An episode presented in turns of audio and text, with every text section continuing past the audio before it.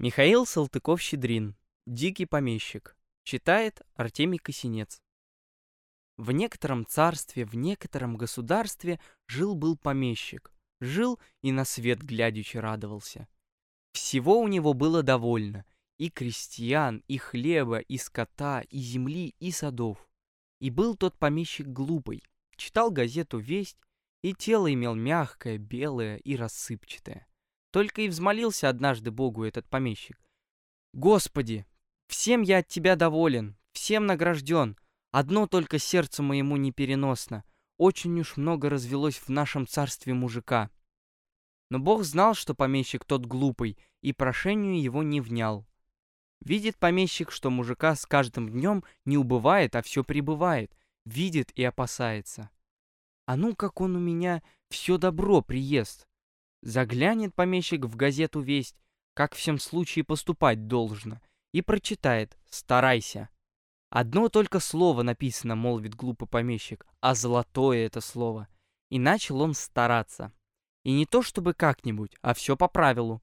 Курица ли крестьянская в господские овсы забредет, сейчас ее по правилу в суп. Дровец ли крестьянин нарубить по секрету в господском лесу соберется — Сейчас эти самые дрова на господский двор, а с порубщика по правилу штраф. «Больше я нынче этими штрафами на них действую», — говорит помещик соседям своим. «Потому что для них это понятнее. Видят мужики, хоть и глупый у них помещик, а разум ему дан большой. Сократил он их, так что некуда носа высунуть, куда ни глянуть, все нельзя, да не позволено, да не ваше. Скотинка на водопой выйдет, помещик кричит «Моя вода!». Курица за околицу выбредет, помещик кричит «Моя земля!». И земля, и вода, и воздух — все его стало. Лучины не стало мужику в свете зажечь, прута не стало, чем избу вымести. Вот и взмолились крестьяне всем миром Господу Богу. Господи, легче нам пропасть и с детьми малыми, нежели всю жизнь так мается. Услышал милостивый Бог слезную молитву сиротскую, и не стало мужика на всем пространстве владений глупого помещика. Куда девался мужик, никто того не заметил, а только видели люди, как вдруг поднялся мекинный вихрь, и словно туча черная пронеслись в воздухе пасконные мужицкие портки.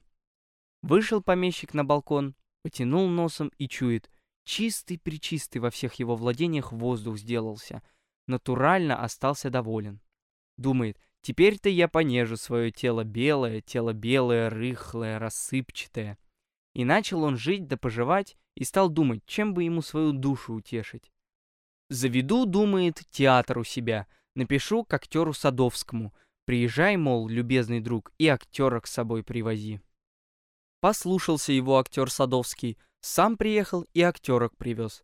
Только видит, что в доме у помещика пусто, и ставить театр и занавесь поднимать некому. «Куда же ты крестьян своих девал?» — спрашивает Садовский у помещика. «А вот Бог по молитве моей все мои владения от мужика очистил». «Однако, брат, глупый ты помещик. Кто же тебе глупому умываться подает? Да я уж и то, сколько дней не мытый хожу». «Стало быть, шампиньоны на лице ростить собрался», — сказал Садовский, и с этим словом и сам уехал, и актерок увез.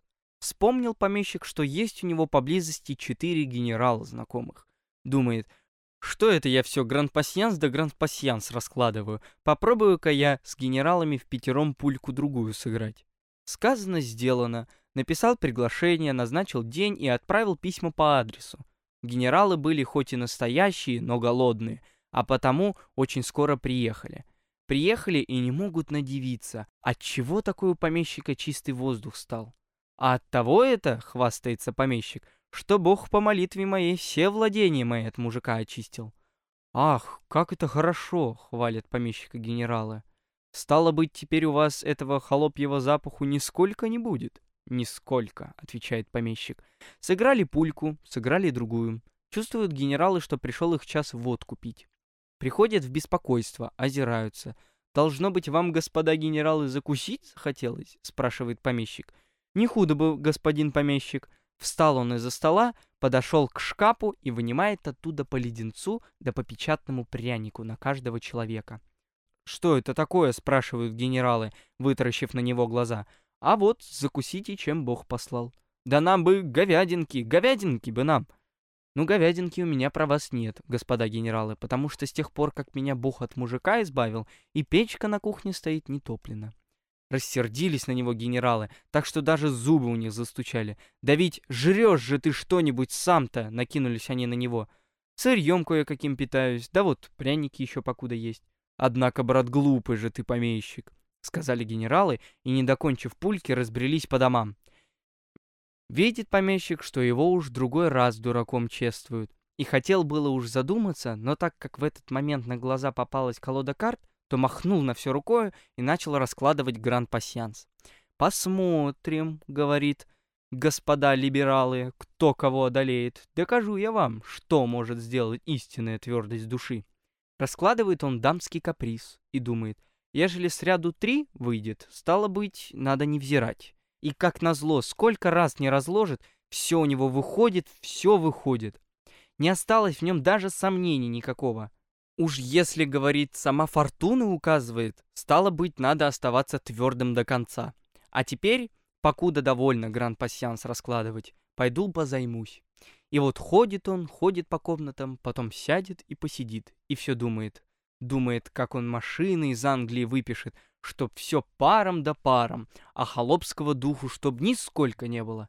Думает, как он плодовый сад разведет. Вот тут будут груши, сливы, вот тут персики, тут грецкий орех.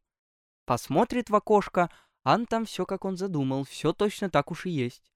Ломятся по щущему велению под грузом плодов деревья грушевые, персиковые, абрикосовые, а он только, знай, фрукты машинами собирает, да в рот кладет. Думает, каких он коров разведет, что ни кожи, ни мяса, а все одно молоко, все молоко. Думает, какой он клубники насадит, все двойной да тройной, по пять ягод на фунт. И сколько он этой клубники в Москве продаст. Наконец устанет думать, подойдет к зеркалу посмотреться, а там уже пыли на вершок насела. «Сенька!» — крикнет он вдруг, забывшись, но потом спохватится и скажет, «Ну, пускай себе до поры до времени так постоит». А уж докажу я этим либералам, что может сделать твердость души. Помаячит таким манером, покуда стемнеет, и спать. А во сне сны еще веселее, нежели наяву снятся. Снится ему, что сам губернатор, а то его помещичьей непреклонности узнал, и спрашивает у исправника, «Какой такой твердый курицын сын у вас в уезде завелся?» Потом снится, что его за эту самую непреклонность министром сделали — и ходит он в лентах и пишет циркуляры. Быть твердым и не взирать. Потом снится, что он ходит по берегам Ефрата и Тигра. «Ева, мой друг», — говорит он. Ну вот и сны все пересмотрел, надо вставать. «Сенька!» — опять кричит он, забывшись, но вдруг вспомнит и поникнет головою. «Чем бы, однако, заняться?» — спрашивает он у себя. «Хоть бы лешего какого-нибудь нелегкое принесла». И вот по этому его слову вдруг приезжает сам капитан-исправник.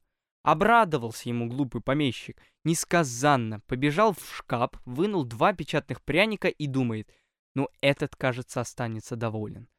Скажите, пожалуйста, господин помещик, каким это чудом все ваши временно обязанные вдруг исчезли? Спрашивает исправник. А вот так и так. Бог по моей молитве все владения мои от мужика совершенно очистил. Так, а неизвестно ли вам, господин помещик, кто подати за них платить будет? Подати?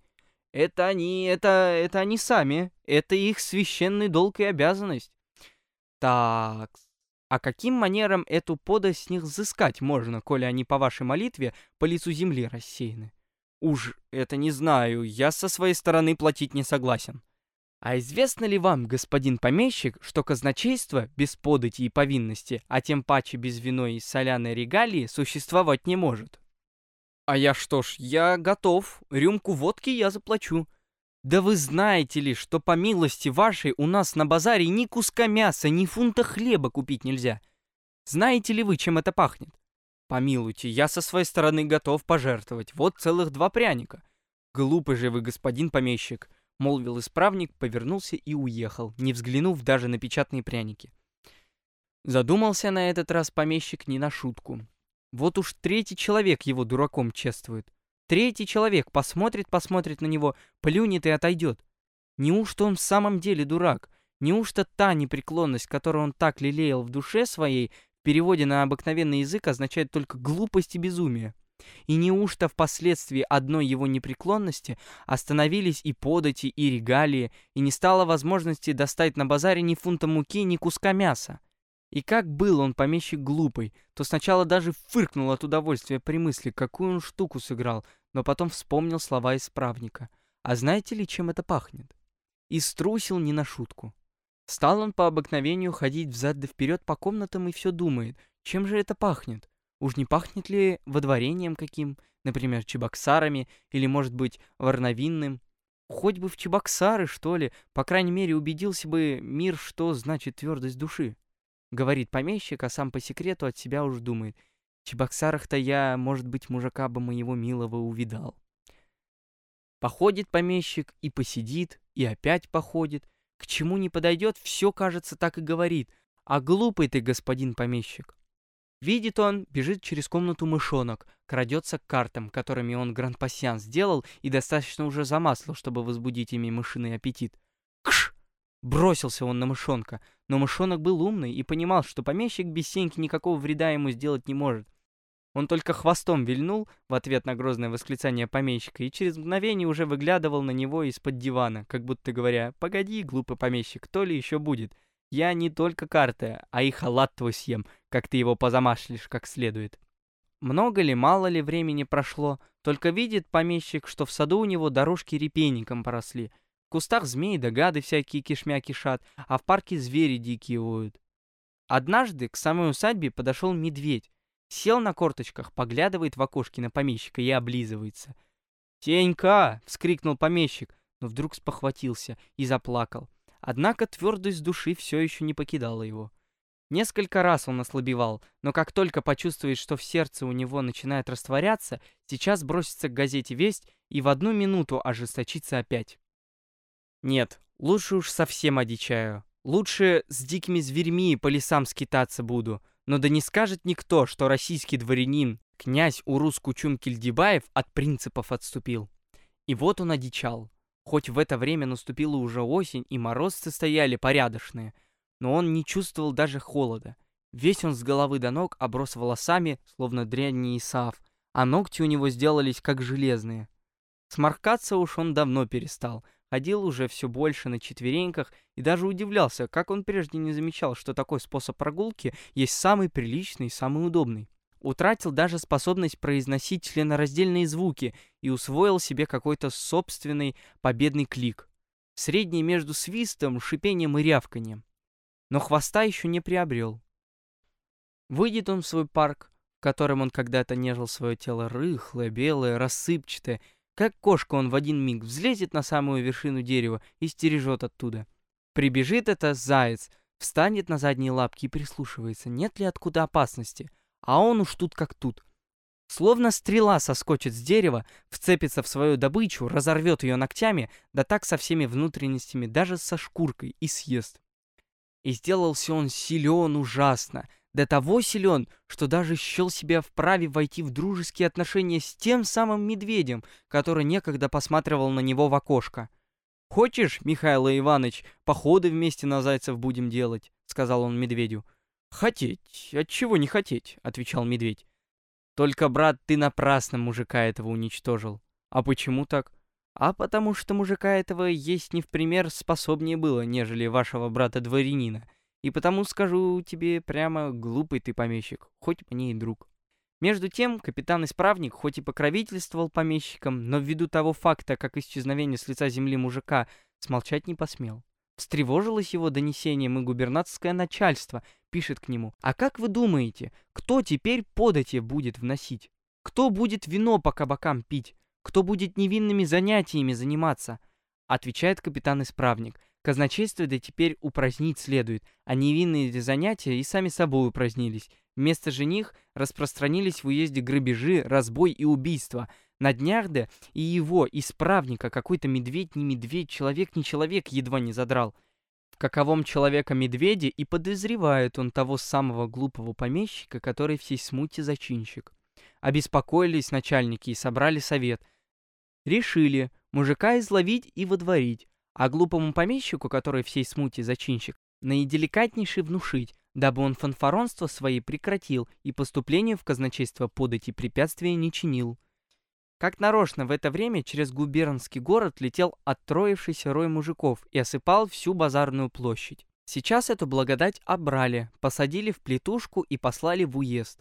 И вдруг опять запахло в том уезде мекиной и овчинами – но в то же время на базаре появилась и мука, и мясо, и живность всякая, а подади в один день поступило столько, что казначей, увидав такую груду денег, только всплеснул руками от удивления и вскрикнул. «И откуда вы шельмы берете?» «Что же сделалось, однако, с помещиком?» — спросят меня читатели. На это я могу сказать, что хотя и с большим трудом, но и его изловили. Изловившись, сейчас же высморкали, вымыли и обстригли ногти — Затем капитан-исправник сделал ему надлежащее внушение, отобрал газету «Весть» и, поручив его надзору Сеньки, уехал. Он жив и до ныне, раскладывает гран-пансьянс, тоскует по прежней своей жизни в лесах, умывается лишь по принуждению и по временам muito chido.